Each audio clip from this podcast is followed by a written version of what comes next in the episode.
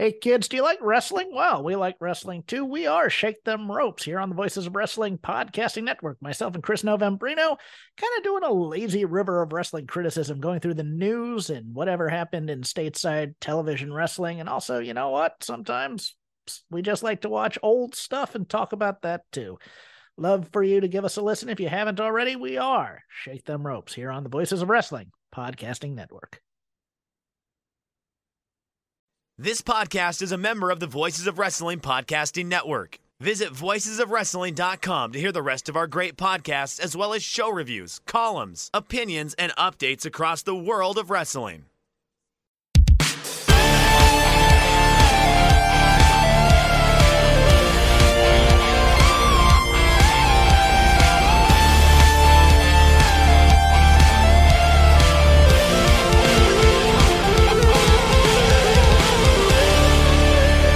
Welcome back to another episode of The Good, The Bad, and The Hungy here on the Voice of Wrestling Podcasting Network. If you're listening on the Voices of Wrestling feed, please consider joining The Good, The Bad, and The Hungy feed and hitting that subscribe button and giving us a five star review.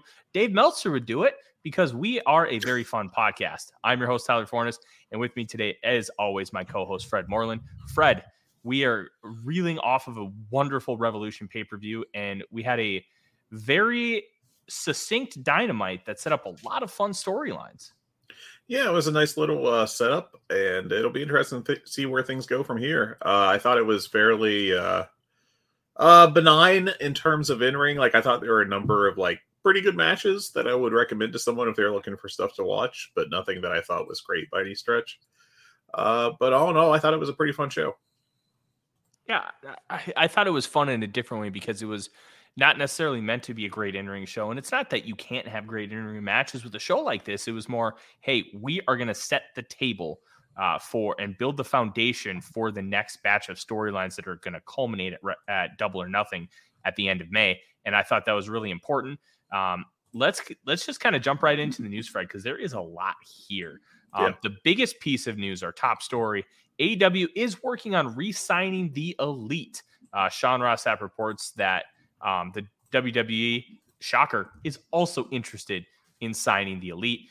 Um, I, I don't read too much into this. It's their contracts, I believe, like when they initially signed them, they were what, four or five year deals, and they're kind of coming up. And then obviously, you have Kenny Omega's deal getting told, uh, told because of the injury time, which is a very, very standard practice in this business. Mm-hmm. Um, uh, something WWE used to do all the time. In fact, they they did it to Daniel Bryan, and they've done it to multiple other superstars.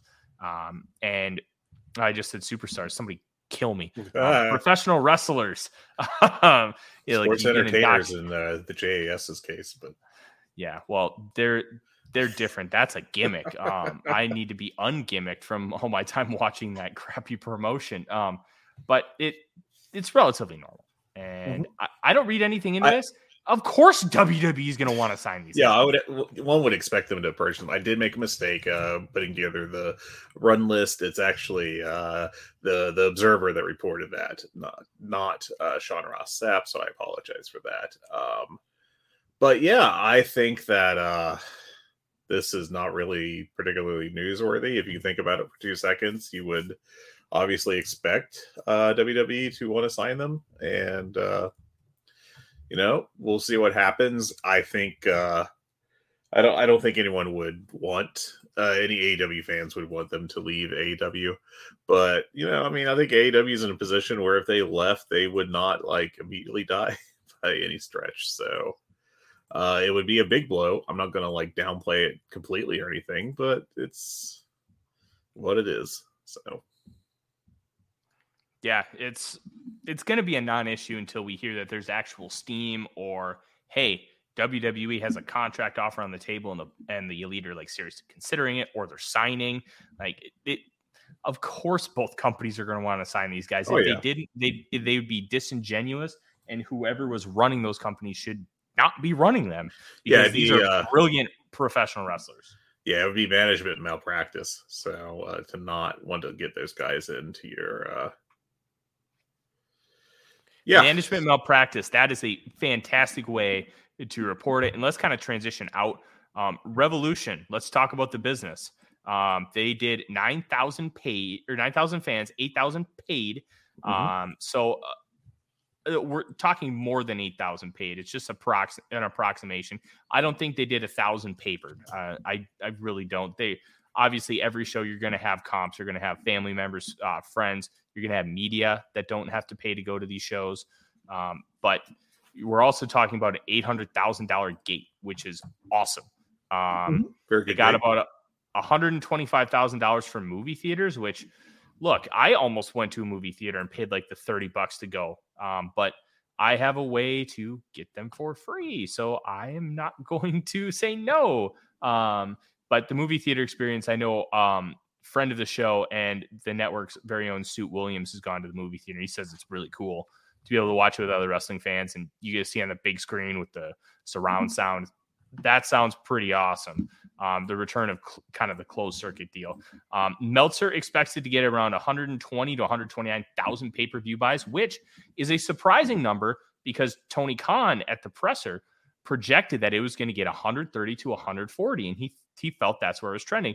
Now, obviously, things can change, and you're not just talking. This is straight pay per view buys. This is not necessarily including um, overseas and some digital too. So we're not going to know for sure what this number is for probably a couple of months. But I was a little surprised that Meltzer came in under Tony Khan.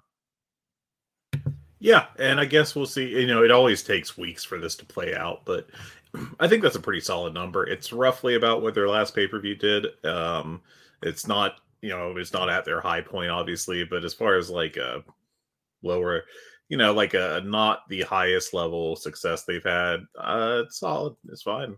So yeah, it's one of those things. Um, I thought this was a successful pay per view, especially with the bill being really weird. Um, of the 407 people that reviewed Revolution, in I the just thought this was funny. um, six of them gave it a thumbs down, two in the middle, 399 up. Look, if you gave this show a thumbs down, um, I I just want to be very clear. Fuck you. How in the world can you think this show was bad? Now, Yeah. if you if you had expectations that were so sky high, it'd be taller than the Empire State Building, you don't think they met it? Uh, you're just absurd. This was an incredible show. You know what? All six were probably Raj Giri and and his alternates, like his burners. that that's the only real explanation here because this show was tremendous and I, I there you you can argue oh is it one of the best shows of all time because we talked about it on our review that this is arguably among the five best pay-per-views in American history and AEW has 3 of them like Yeah. we're not trying to be hyperbolic about this company this company is that good at pay-per-views Yeah, they really uh, do a great job with uh, basically uh, match quality and show quality, laying out their pay per views. Uh, there's definitely room for criticism of uh, other aspects of the company, I think. But you, I don't know how you could watch that show and give it a thumbs down at the end of the night. But here we are, and six people disagree with me. I just thought that was kind of kind of funny. But hey, um, yeah. So uh, I that overall a very good response to it though. Yeah. Uh, speaking of stories, I just thought was kind of interesting. Let's talk about uh, away from AEW slightly. WWE is trying to open up gambling on their shows, uh, in part telling people, and this is this made me laugh hard when I saw it the first time that um, they will lock down the results of matches months ahead of time, but would not tell the wrestlers or anyone involved those results until just before the match takes place.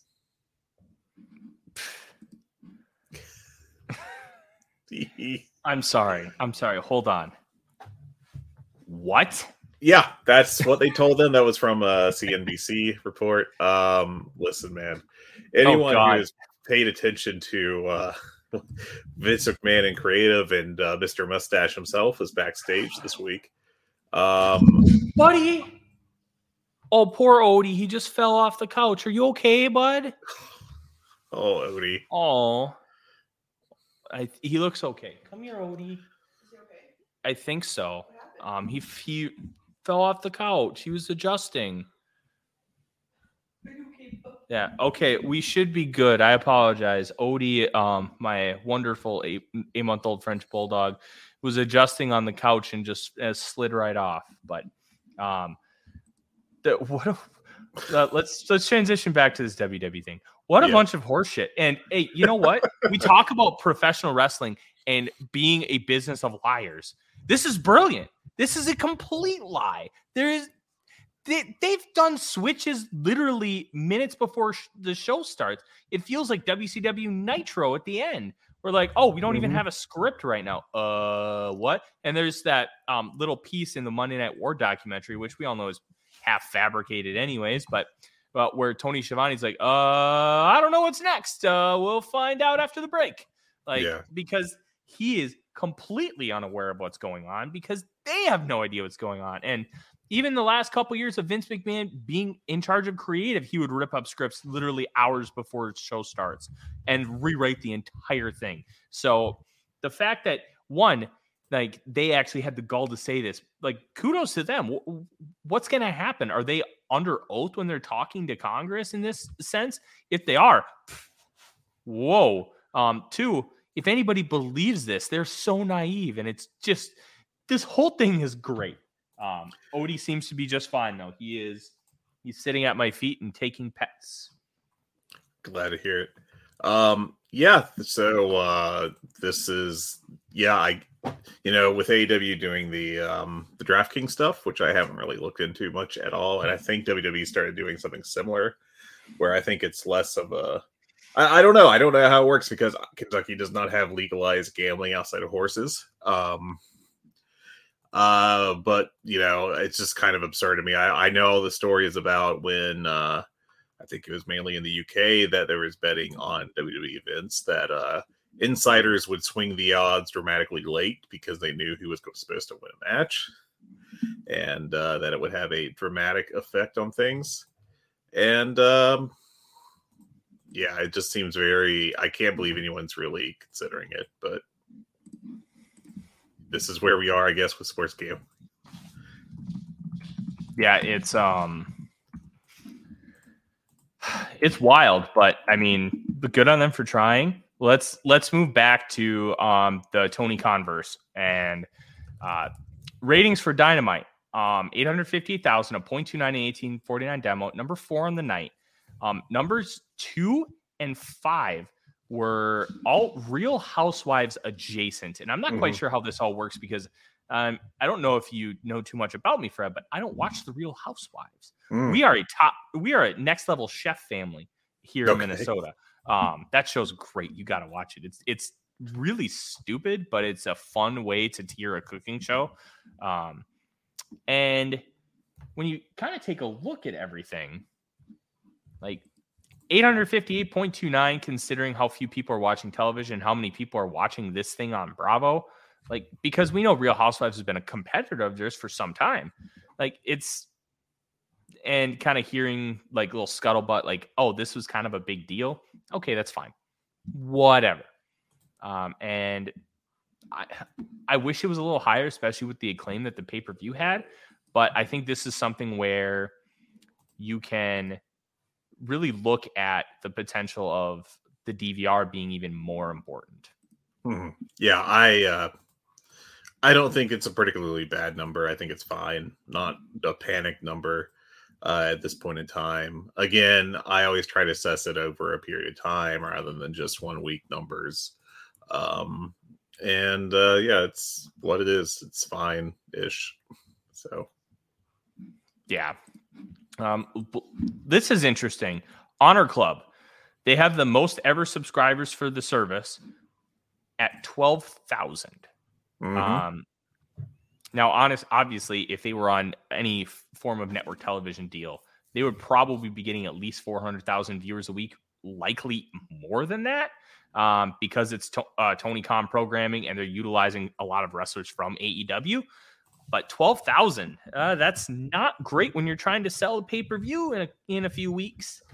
Yeah, um, you know, I think that we're going to see those pay per view numbers take a pretty significant hit now that it's not on AEW TV, uh, getting promotion that way at least regularly. Um,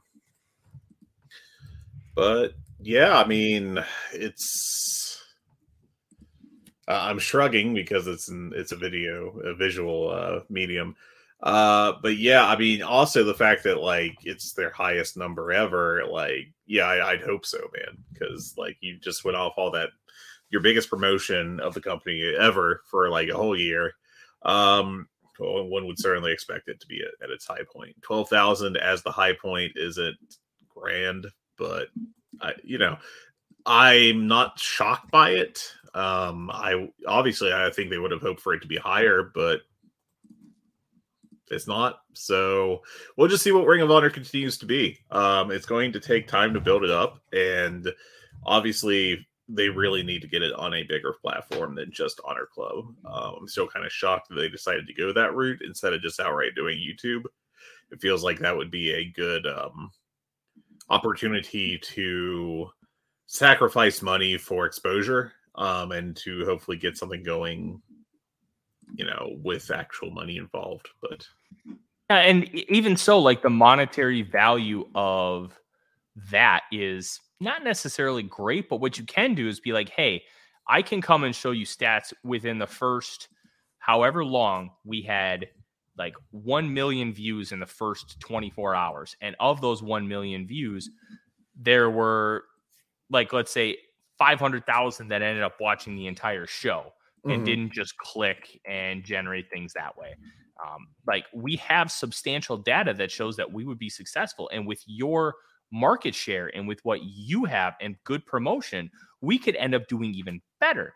And with Honor Club, like who is going to be impressed with 12,000 subscribers when you have New Japan Pro Wrestling fluttering over 100,000, when you have the Peacock?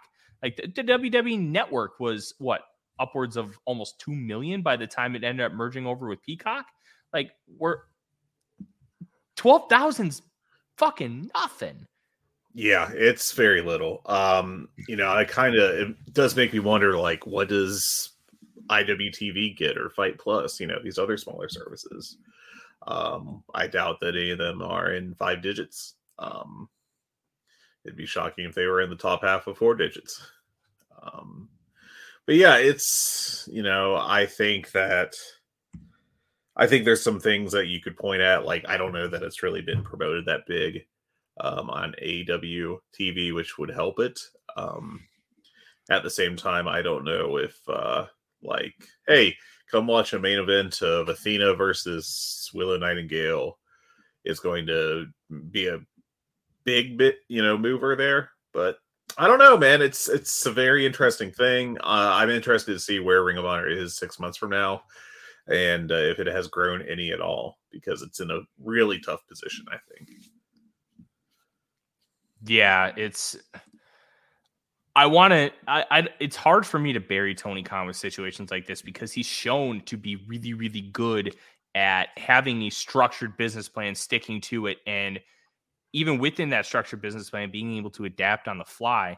But the decision to only have it on Honor Club as a paid service off the bat to me feels like a mistake. And I want would want to know more about what the plan is. And I think when he has that Ring of Honor conference call, um, I'm going to try and get access to. And if I can, when I'm going to straight up ask and be like, hey, you know, you mentioned Honor Club only has 12,000 subscribers. Um, considering it's it's your first real imprint of television for this company. You know why didn't you decide to at least put the first batch of tapings on youtube to um to expose everybody to it to try and use that as a selling point rather than just three pay-per-views? Because it feels like that's that's a much much better business model than just putting it behind a paywall when nobody really knows what to expect.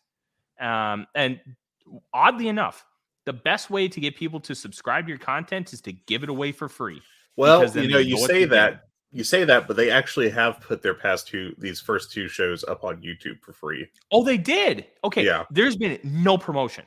Yeah, I, I, I didn't know that until I just I had heard about the first one. I should clarify, but I just went and uh, pulled it up, uh, and yeah, they're both up there. Uh, I did not realize the second one was up there at all. Granted, I am dealing with like coming off power outages and being out of touch and catching up on work, but blah blah blah. Um, but yeah, there it is.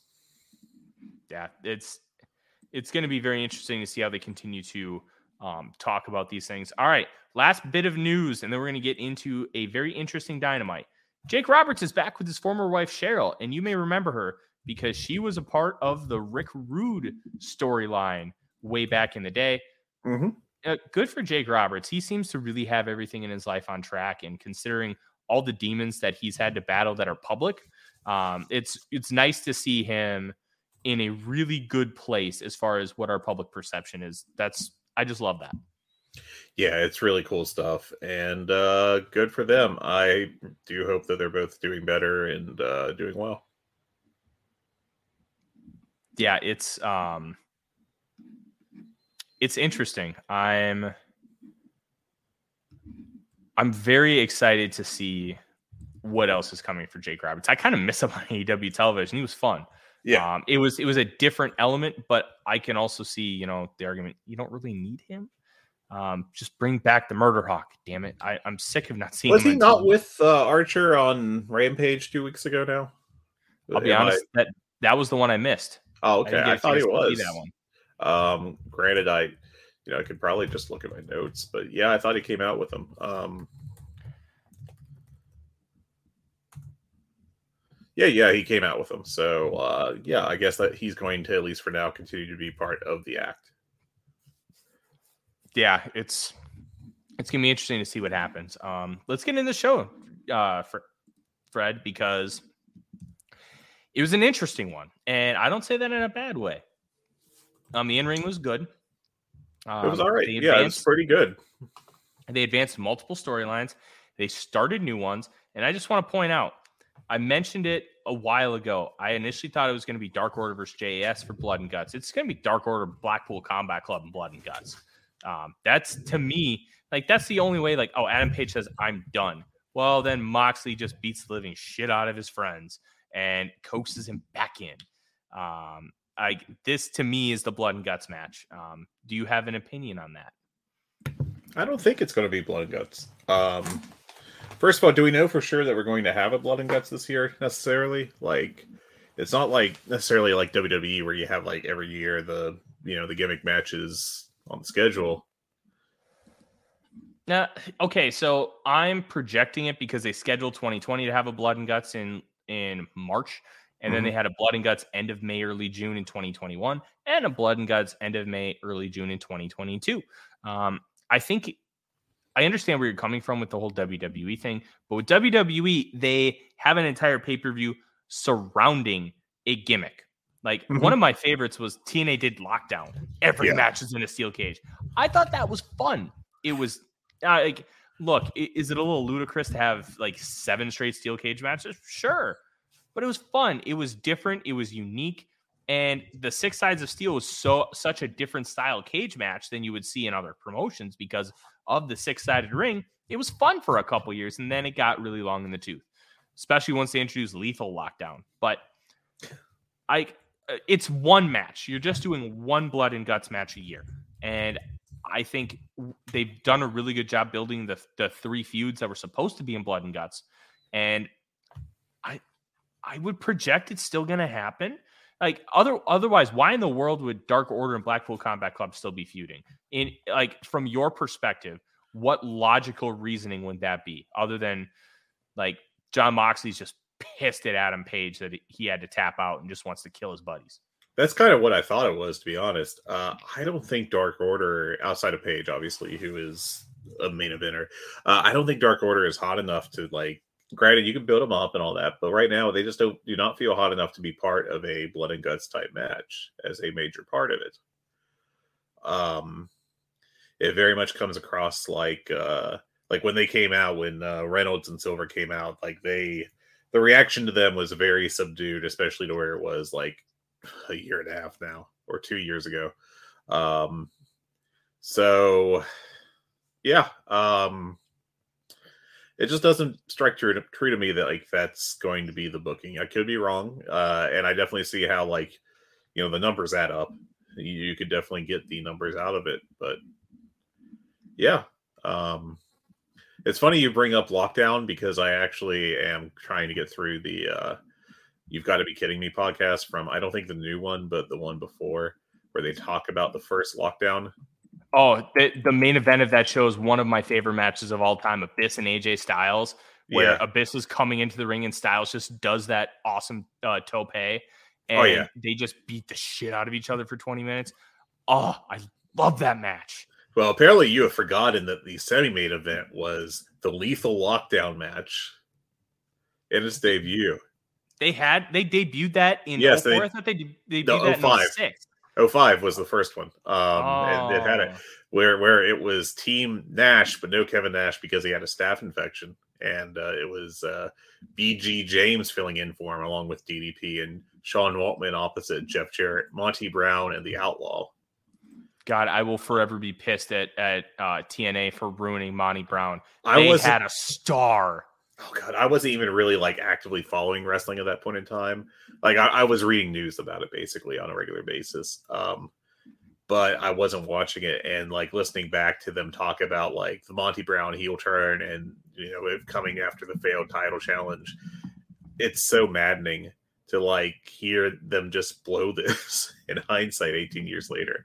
Uh, but we've gotten pretty far afield and you may have to talk about more Vikings getting cut or something. So let's get to the show. Yeah, um, I, I could. I love you. Got to be kidding me. Um, because It's a great there's- show. There's literally nobody on this planet that knows more about any singular subject than Garrett Kidney knows about total nonstop action wrestling, and it is. Um, it, it blows my mind how brilliant he is with that promotion. It's it's truly special stuff in every positive way. And Liam's good too. He loves Malice, and Malice rocks. Um, let's get to the show though. Um, we opened up, and I thought this was a very interesting match. Freshly squeezed Orange Cassidy um, with comes out with best friends and Danhausen, but they go to the back versus Jay Lethal, and the refs kick Sanjay Dutt, Jeff Jarrett, and Satnam Singh to the back. Mhm. Um, this was uh, very good. Um, yeah, I, I thought this was a rather enjoyable match. Uh, worked a different style than you would typically see. I think from the, you know these guys. Yeah, um, I thought this was really good. Like Jay Lethal is boring. Um, like honestly, he is. I was going to try to be nicer and say consummate, but Um, but he's really technically sound. I think his move set rocks. Um, like like the lethal combination is just such a great move, Yeah. and it doesn't it doesn't get any um any love necessarily. Um, but I think it's just great. Um, and dude needs to stop doing the lethal injection um, because he's got to be 40 and like a back handspring like dude you're getting older man like preserve your body a little bit like the, he doesn't I seem just- to have any issues doing it at all, though. That's the crazy thing. you know what? Good for him but i i just i worry about like a long-term health and how that could impact him but i'm also not a doctor. Um but what's most important is at the end of the match um jay lethal had been working on orange cassidy's knee all match. Orange cassidy gets the win jeff jarrett comes out beats him up and hits the guitar on the injured knee. Just great stuff. First time i'd ever seen jeff jarrett hit a body part with his guitar Yeah. which I thought was really, really smart.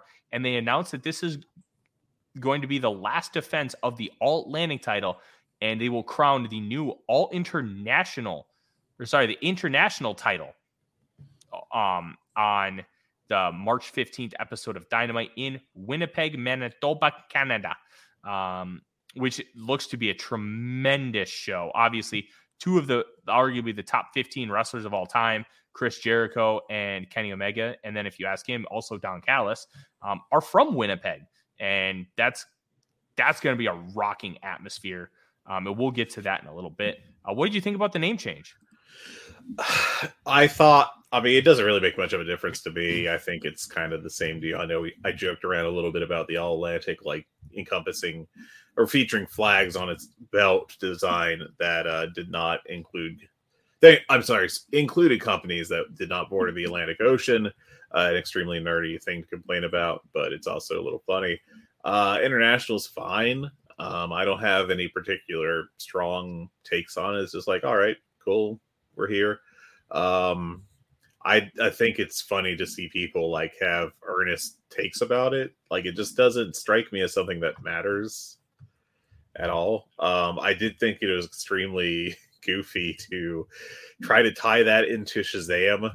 Um, that was a little silly, but you know, again, if like if that's the worst you got, then you're doing all right, I reckon. You know. Yeah, it's. I, I think they probably should have just done that initially because when you call it the All Atlantic Championship and you have a Japanese flag on it, they're not exactly in the Atlantic. Right. Um, but so I think this name change is prop is should have been done from the beginning, but is what it is. Um, this I thought was really good. Um, and not necessarily the interview itself, but the reason behind it. Um, Renee Paquette's backstage with Powerhouse Hobbs, and Wardlow's car was broken into. His gear was stolen, as it was the TNT title. And Powerhouse Hobbs ends up giving uh, doing a promo about that. And I thought int- intertwining that into because everything is AEW canon, intertwining that into this story, which already has some bad blood, which um Wardlow wants to beat the crap out of Hobbs, and Hobbs really wants that TNT title. I thought this was a really nice touch. Yeah, I thought it was a cool promo and um, pretty enjoyable. Um, good work by Hobbs here. I thought the show had a lot of like shorter promos that were pretty good, and I thought did well in general. What's going on, guys? This is Rich from the flagship podcast here on the Voice of Wrestling Podcast Network. And I just want to let you know about a brand new sponsor we have for the network. It's Eufy. And let me tell you a little bit about their newest product, the Eufy Video Smart E330. This isn't your everyday smart lock. This is a smart lock, a 2K camera, and a doorbell offering triple the security and triple the convenience. Instead of loading up your door with a bunch of different devices, you install one and it takes care of everything in a complete package. It's not just about the home security though. The Eufy Video Smart Lock E330 is also for convenience. No more worrying about losing keys. You can let each member of your family get a password. You can monitor their movement in and out of the house. You can keep an eye on your packages. You can check in on your house while you're away. There is so much you can do with this product. Best of all, it is easy to install and set up. All you need is a Phillips screwdriver. Leave that drill in the toolbox. The Eufy has keyless entry, a 0.3 second fingerprint recognition, a rechargeable battery with a four month lifespan, two way audio from the lock, enhanced night vision, 24 7 customer support, and you'll love this none of those pesky monthly fees. Eufy sent me a Smart Lock 330 and I've loved it so far. It allows me peace of mind when I'm at work or when I'm away on one of my patented vacations. Plus, it helps me keep track of deliveries to the house, saves me a trip back to the car if I just need to run in for something and I forgot my keys, and the two way audio system works well for those unwanted guests at my front door. No, I do not need new siding or windows or a roof. Thank you, though. You can simply tell them you aren't interested from the comfort of your couch. Now, are you ready to ditch the others and join the Eufy revolution? Of course, you are. Get started today by searching Eufy Video Lock on your search engine of choice. That's E U F Y Video Lock, or visit eufyofficial.com slash video lock to see how you can finally, once and for all, gain complete control of your door. Once again, that's E U F Y Video Lock eufyofficial.com slash video lock. And we thank them for sponsoring the Voice Wrestling Podcast Network.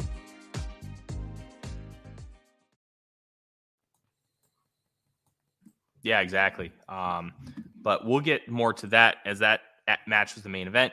Um, Absolute Ricky Starks comes out to the ring, talks about us having a hell of a week and how he took out the JAS. And people are like, oh, what's next for you? Then all of a sudden we get the generic Bullet Club music and you get the ho ho ho ho ho, and then in comes the guitar riffs, and you think, oh my gosh, is this Jay White? Everybody, yeah, I, I everybody thought it was Jay White. Yeah. Nope, rock hard, Juice Robinson. Um, comes in and gives the left hand of God. I don't know if, what he calls that now that he's with Bullet Club. I think it's something different. Um, but he just knocks him out, stands over him, and uh, he ends up giving a, a, promo backstage. I can't remember if it was later in the show or on social media. I think it was on um, social because I don't have it in my notes. Yeah, and he he kind of gave a vague promo, and it sounds like we're going to hear more from him next week. But he says Bullet Club for life, which obviously everybody knows is Bullet Club for life unless they kick you out. Um, and I I'm very intrigued to see where this goes, and I think this this could be a really fun way to get Juice more on television um, because he is all elite Mm-hmm. And this could also be the beginning of something for Forbidden Door because Juice did help Kenta win the NJPW Strong title at Battle in the Valley, the US New Japan show. So this is all very interesting. Yeah, uh, I guess you know. I think we have a lot to uh, kind of see what happens, see how much Bullet Club involvement there is, and of course, you have the the whole deal with Jay White's contract status kind of hanging over us. Um, it's possible to say right now where that is headed, just because you know no one's really saying anything. Um, but you know, if this plays into it, that could you know be cool, and if not, you know, I, I think it'll be just fine.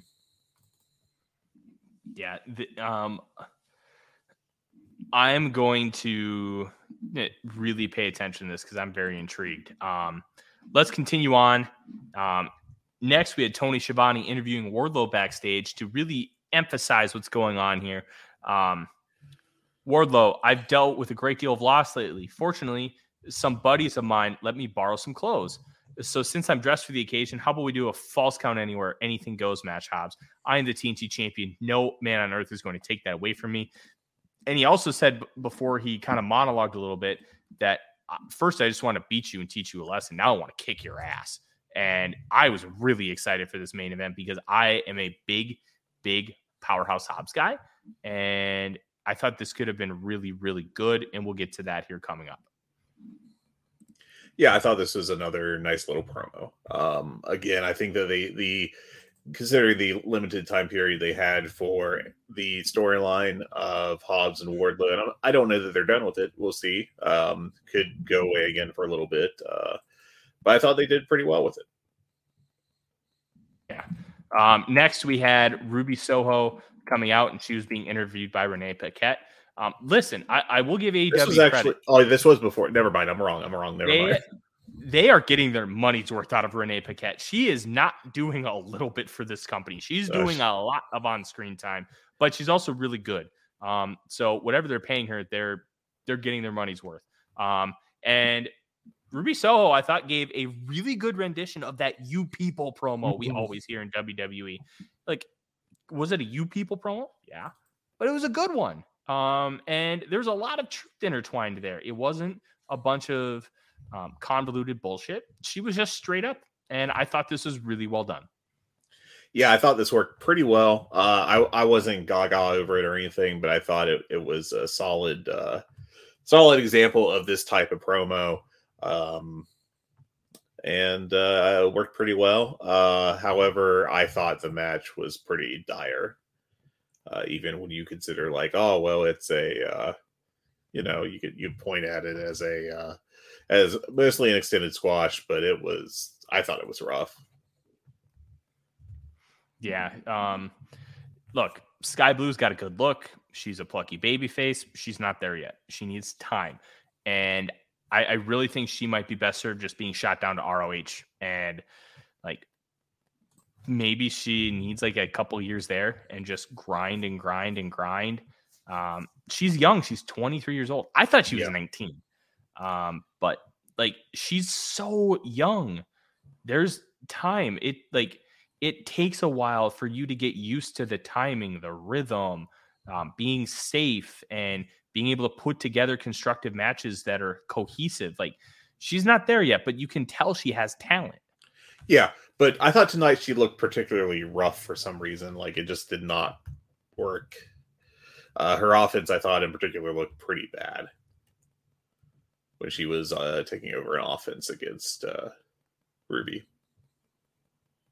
Yeah, uh, and I thought Ruby was fine. Um, yeah, I, she, she uh, wasn't her best performance, though. I chalk a lot, a lot of that up to to Skye. Um, but yeah, I think she's been doing well recently. Um, that Ruby has, and uh, this was fine. Mm-hmm. Um, what I found interesting is at the end of the match, um, Willow comes out as they're about to spray paint um, Skye Blue, and she gets in Ruby's face because obviously they had that really weird pairing together. Mm-hmm. Um, that kind of worked. They won the street fight against uh, TJ, and what I thought was a really nice touch is Saraya and Toni Storm casually just sneak out of the ring, and just kind of like, all right, we're gonna let Ruby do her business and you know deal with Willow however she needs to. No, they slowly walk away and then they sneak up behind her and knock her out, and then they end up spray painting her too. I thought that was a really, really nice touch um, and a good way to continue to gain the right kind of heat. Yeah, I agree. I thought this worked out pretty well. Yeah. All right, let's continue moving on because the Vikings are destroying my freaking day. Um, Renee Paquette was backstage with a quote battered Hangman Adam Page.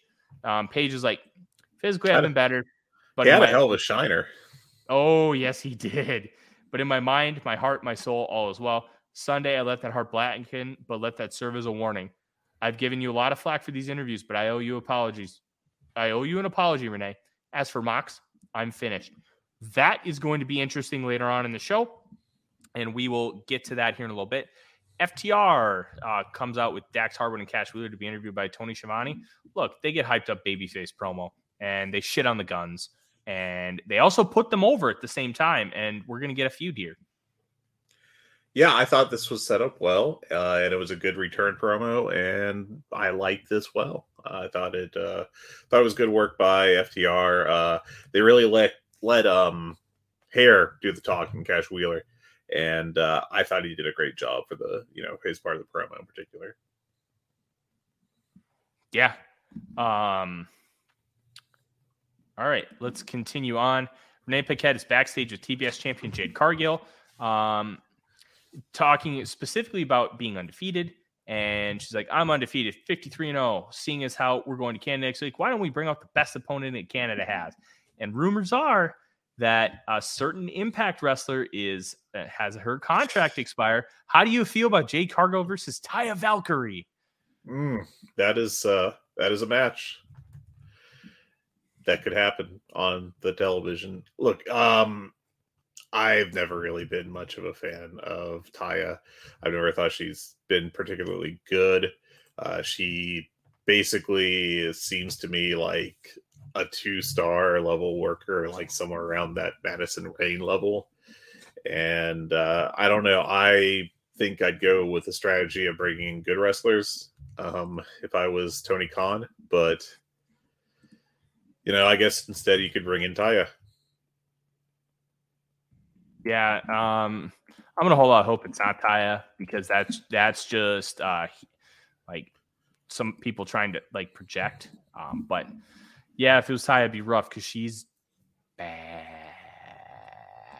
Um, let's continue on. Trios match: AR Fox and Top Flight with Don Darius Martin versus the Jericho Appreciation Societies, the Ocho Chris Jericho, and I believe they refer to him as his sons on TV, Daniel Garcia and Sammy Guevara. Now, please correct me if I'm wrong, but that that resonated with me when I heard it. Um, this was a, a overall pretty good match.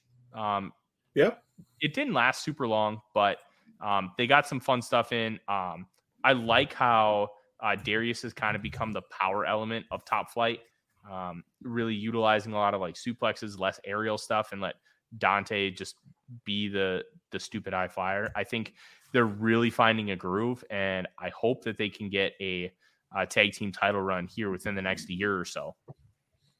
Yeah, I think they're a very good team, and I, I do. I actually would almost prefer to see them get a uh, trios title run with uh, AR Fox because I think he's doing great work too. Yeah, um, AR Fox, uh, great addition. That's the kind of veteran you want to bring in. Um, that's just going to come in and be be stalwart and be able to put together good cohesive matches and a guy you can beat like a drum because AR Fox is just going to go out there and entertain you. He's going to give you three and a half to four and a quarter star matches every time. And it's going to be fun. And nobody really cares if he loses. Kind of the same way when Bobby Fish came into the company. You can beat him like a drum because you really don't have anything for him. He's just going to give you good in ring work. And I think this is kind of the same thing. And I like how Tony Khan is using some of these guys. Yeah, um, I think that uh, I think AR has been a great addition um, to the kind of mid card area where he is right now, and uh, I think it's worked out great for AW. It has worked out great. This is where things got interesting. Um, Angelo Parker, Matt Menard, um, talking about um, the greatest trios victory in AEW history, and Matt Menard, he he talks about 52 weeks, one year of the Jericho Appreciation Society. Um, and um, Garcia was like, "Oh, we should be the number one contenders," and they uh, Jericho's yells like, "So, like we said, we're deeming ourselves the number contenders for the AW Trios Championship. So House of Black, turn off the lights and get in the ring." Well, they get the elite, and they get some nice words back and forth. Um, and I thought this was really good from Omega. Oh, hi, Chris. We've stayed out of your business and you've stayed out of our business. And I'd like to think that came from a place of respect. And then Don Callis, being the dick that he is. Yes, just um, makes everything awful. yeah. Um, let me handle this, Chris. Everyone knows the Elite established the AEW World Trios Championships. Um, I, I, agree with those that uh, that say you are one of the greatest professional wrestlers of all time. Unfortunately, Chris, you're the second best wrestler from Winnipeg. And if I feel like I had a couple of months to train, you'd be number three. Um, and then House of Black comes out next week. If you want these, come get them. So we're gonna get a a, a real triangle gate style match um, with the um, three trios teams. That could be a lot of fun. Yeah, I actually thought this segment was uh, was great. I liked it a lot. Um, I thought that the way they worked in the lights going off and the surprises with it um, to set up the you know the match with the Bucks and JAS and the House of Black. I thought that was all done really well, and uh, I, you know, I enjoyed the segment, and uh, I'm looking forward to next week. I think that has tremendous uh, potential as a match. Yeah, um, I'm really excited. I kind of wish it was just the elite versus uh, the JAS, but I could see this becoming a longer term feud um, Omega and Jericho really haven't touched in a couple of years, and I think this this could be a lot of fun, um, and especially because they haven't touched in a couple of years. Like it's yeah, fresh. It's oh yeah, and this is why like hey, you can go back around to feuds that you've already done before because it's been long enough. Um, and I'm very excited. Tony Khan. Um, and they're also doing. I mean, it's really important to note that they're doing it in a very different way uh, by having them do it as a trios match rather than just outright doing a return of, oh, well, I guess it's time for Jericho Omega again, uh, which I think some companies would just kind of uncreatively go to that. Oh, absolutely. Um, I could think of like six that would do that.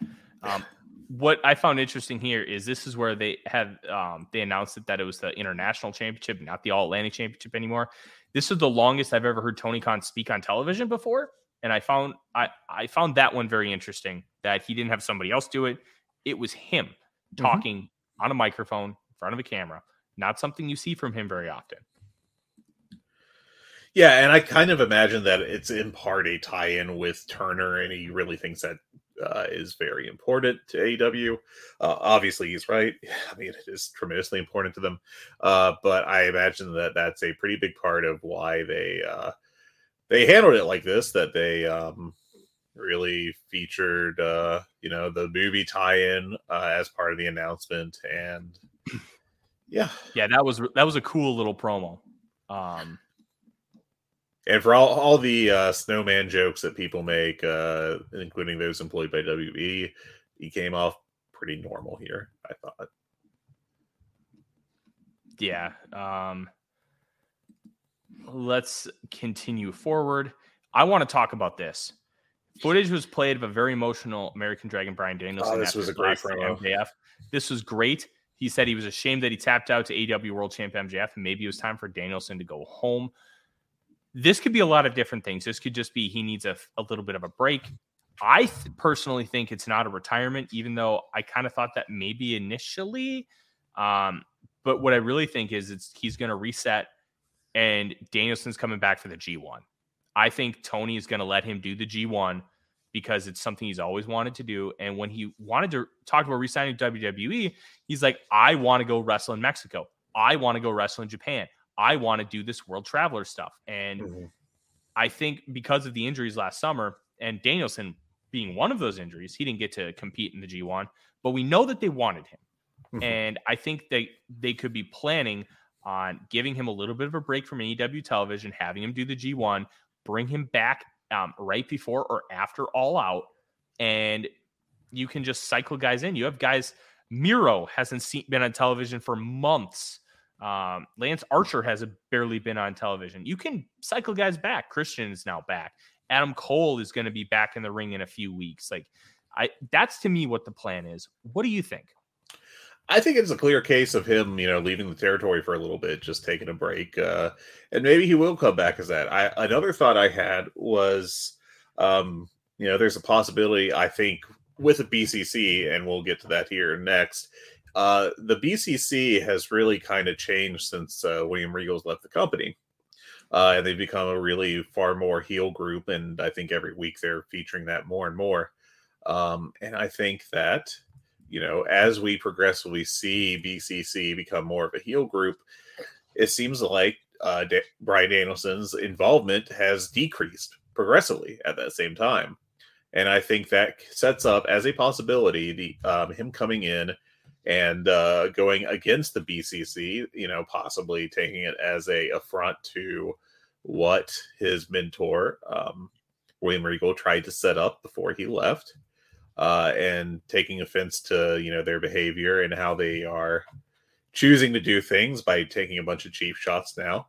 And uh, I think that could work really well if they choose to go that route. Yeah, it's it'll be interesting to see what happens as far as Danielson's concerned long term. Um, I'm very intrigued intrigued to see what's next. Um, but this is something I've wanted to talk about all episode. The Dark Orders, Alex Reynolds and John Silver. Uh, I thought this was a fascinating segment. Me too. Um, versus the Blackpool Combat Clubs, Claudio Castagnoli and Jon Moxley with Wheeler Yuta at Utah as their second. I thought one, this was a fun match, but two, it wasn't so much about the match. It right. was about um, the Dark Order um, gets Reynolds in the rear naked choke, forces him to tap out, and then after the match, he gets Reynolds back in the bulldog choke. Silver tries to um, break it up, but intercepted by Claudio Castagnoli. Evil Uno ran to the wing, and Yuta chop blocks him, and we get Hangman Adam Page. Um, looks at Moxley, basically telling him like, "Hey, what the hell are you doing here?" He gets attacked by Claudio, and um, they just beat everybody up mm-hmm. and mm-hmm. did a big cool part. This is why I think it's the blood and guts match. Yeah, and I mean for sure it could definitely possibly that that's a definite possibility on the table. Um I think what's kind of interesting with how this went is specifically that um you know that he Page stormed right past Moxley and they made a big deal out of that on commentary and Mox just stood there. Uh Page was checking on Reynolds, I think it was. Um Cesaro went up to like push him and Page just popped him in the mouth real quick, hit him in with big time with the fist, and Cesaro, I'm sorry, Claudio, damn, uh, did a big sell there. And then it led to, I think, um, you know, it led to the beatdown by BCC. And I think that we have progressively been seeing these guys become more and more heel like over the past few weeks. I think a big point was that tag match that Claudio and Yuta, or actually the match Yuta, singles match Yuta had a week or two ago on Dynamite, where Claudio came out and was encouraging him to be basically a real jerk. And uh, I don't know. I think I, li- I like how this is progressing. And um, I would like to see a lot more of this. I don't know where the uh, Dark Order will fit in long term exactly because I think there's a lot to say about that. Um, specifically, how much I, I don't think you can overstate how much momentum they've lost since like the pandemic, basically, when they really got themselves over on BTE and were well loved for uh, their goofy segments. And over the past year, feels like they've just really lost momentum terribly. Uh, but now they're getting involved again in a major storyline, and uh, I guess we'll see where this goes. Um, and part of that, part of their, that loss of momentum was self inflicted because I remember that like John Silver was getting a little bit of a push for a short time, and they had him go out to cut a promo, and it was just extremely cringe. Um, just a, a real failure. This was like six months ago now or something and uh, and he kind of disappeared from TV after that um, for quite a while. Uh, I don't know. I, I think this could be really interesting to see just where their careers are headed in the company. Um, I like their work. I enjoy them on BTE when I watch it, but I also think a lot of what they do on BTE does not convert over to like AEW Dynamite or Rampage. Uh, but yeah, I mean, we'll see what the direction is and who gets involved. I think this ends up being blood and guts, but I I also think that there's so much ambiguity with the situation that we genuinely don't know what's going to happen. And oh yeah, there's a there's a lot of room left to play with before we get to any kind of yeah. resolution. Yeah, my favorite word right now is ambiguity. So expect to hear that a lot over the next few weeks. Um, let's continue on. Um, backstage with the acclaimed is Renee Paquette, and um, they get interviewed by Matt Menard and Angelo Parker, offering them um, to uh, basically join the Jericho Appreciation Society. And, and the, Anthony Bowen's like, no chance. And Caster's like, we're on TV more than you. Yeah. Um, they I walk away with nice, Daddy. Nice line. Um, yeah, I enjoyed this, and uh, I think that this could be very entertaining. Uh, I'm hopeful that Menard's back to ring shape because he wasn't for a while, uh, especially with his arm. Uh, and I guess we'll see. I'm not particularly enthused about what we have seen from him over the past um, past month or so, where the the appearances of the team has been pretty limited in what they've done and what he has done specifically. But. Yeah, um, this is where we get to the main event, Fred. Oh, you're not going to mention. Oh, did we already talk about Jade? Did I forget about that? Like the thing. With, yeah, we we, we talked about Jade. Yeah, um, we did because we buried. Um, I'm sorry, we I forgot about burying Taya. Uh, Taya is still bad. Uh, yeah, um, just a passing shot there for no good reason. Yeah, um, the main event, um, really good until the end, and I'm gonna bury the living shit out of this um, Wardlow versus Powerhouse Hobbs, where Powerhouse Hobbs beats Wardlow with a 10 count to win the title. Now, they announced this match um, as um, false count anywhere, anything goes, um, mm-hmm. pinfall, or giving up. They did not announce a 10 count when they they uh, announced the rules of this match. Uh, and Powerhouse Hobbs won on a fucking 10 count. Yeah. What are we doing? this didn't bother me too much. I mean, because it was treated as more of a, a knockout situation than a uh than a uh like WWE okay. style death match. They did or Texas that was the other match. thing. They did say knockout, but Wardlow was moving. It wasn't like he was dead on arrival. Like, they, if you wanted to do the knockout thing, I get that. That makes total sense. They botched it. And any momentum that they could have given Powerhouse Hobbs, which I believe is going to be a long run, they really kind of undercut him here. And it was very disappointing. Yeah, I don't think this uh, did him particularly a lot of favors, um, unfortunately. I think the biggest issue being that he uh, I mean, the thing I took real issue with was that after the match, you've got um got him selling like the entire time while they're doing the 10 count while QT Marshall is uh doing a lot of stuff to get attention. And I thought that really overshadowed uh, you know, Hobbs getting his first title. I thought that was not well, you know, done um within you know, accomplishing the goal of making Hobbs a big star. Yeah. Um, and kind of what we're talking about is the end of the match. Um, QT Marshall came out and beat up um, uh, Wardlow with a chair, and then it took a low blow up, first, so there's that at yeah. least.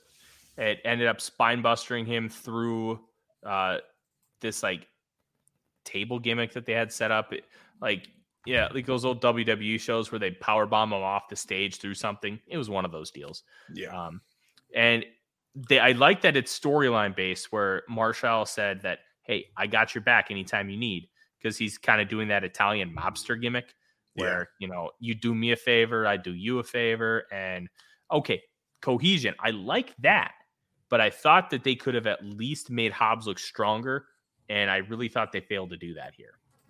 Yeah, I don't think they particularly did him any favors uh, with this part of it, but you know, I I also don't think it was like a huge disaster at the same time. I just think it was like ah, we kind of didn't pull that one off perfectly.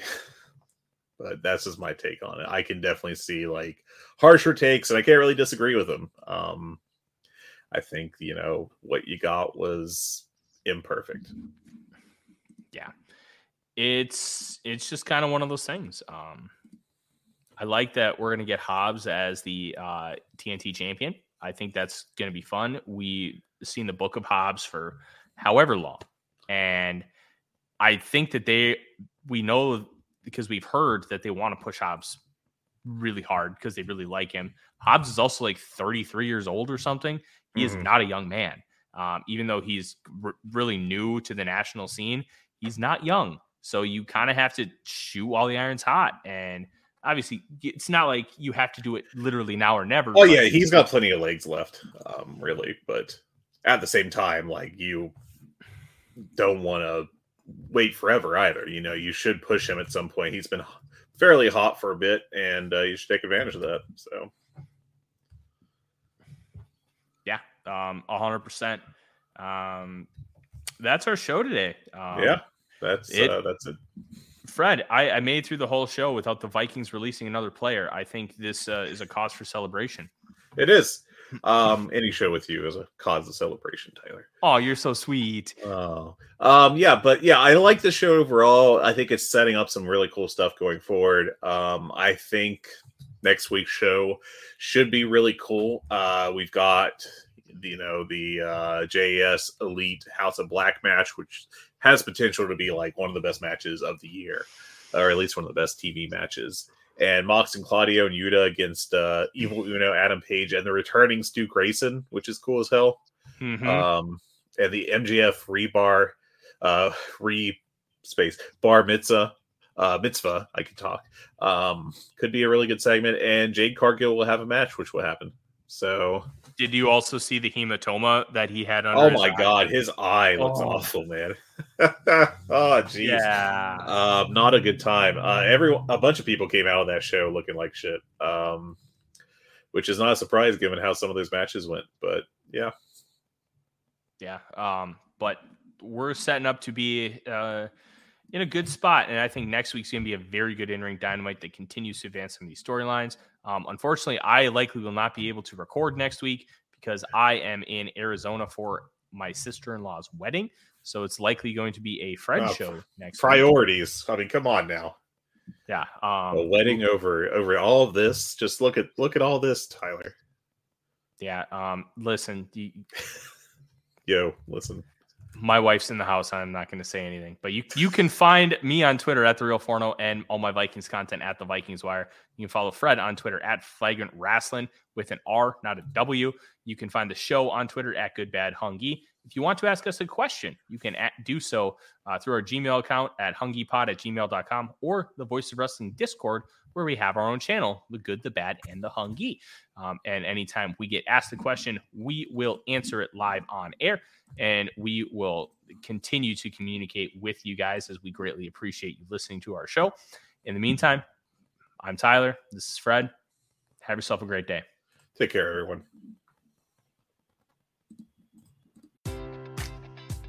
Enjoy all your favorite sports like never before at BetMGM. Sign up using code CHAMPION and receive up to $1,500 back in bonus bets if you don't win your first bet. When you register with BetMGM, you'll get instant access to a variety of parlay selection features, live betting options, and the best daily promotions in the business. And with BetMGM at your fingertips, every play and every game matters more than ever. Remember to use code CHAMPION and receive up to $1,500 back in bonus bets if you don't win your first bet. Place your money line, prop, or parlay bets with the king of sportsbooks today. BetMGM and GameSense remind you to play responsibly. See BetMGM.com for terms. 21 plus only, Virginia only. New customer offer, subject to eligibility requirements. Rewards are non withdrawable bonus bets that expire in seven days. Gambling problem? Call 1 800 Gambler. Promotion, promotional offer not available in Washington, D.C.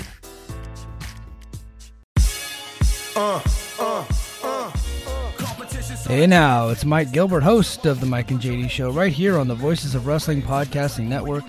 Join JD by God Oliva and myself every Thursday night live on the Voices of Wrestling YouTube channel at 11:30 p.m. Eastern Standard Time, as we stay up all night discussing all the hottest stories in professional wrestling.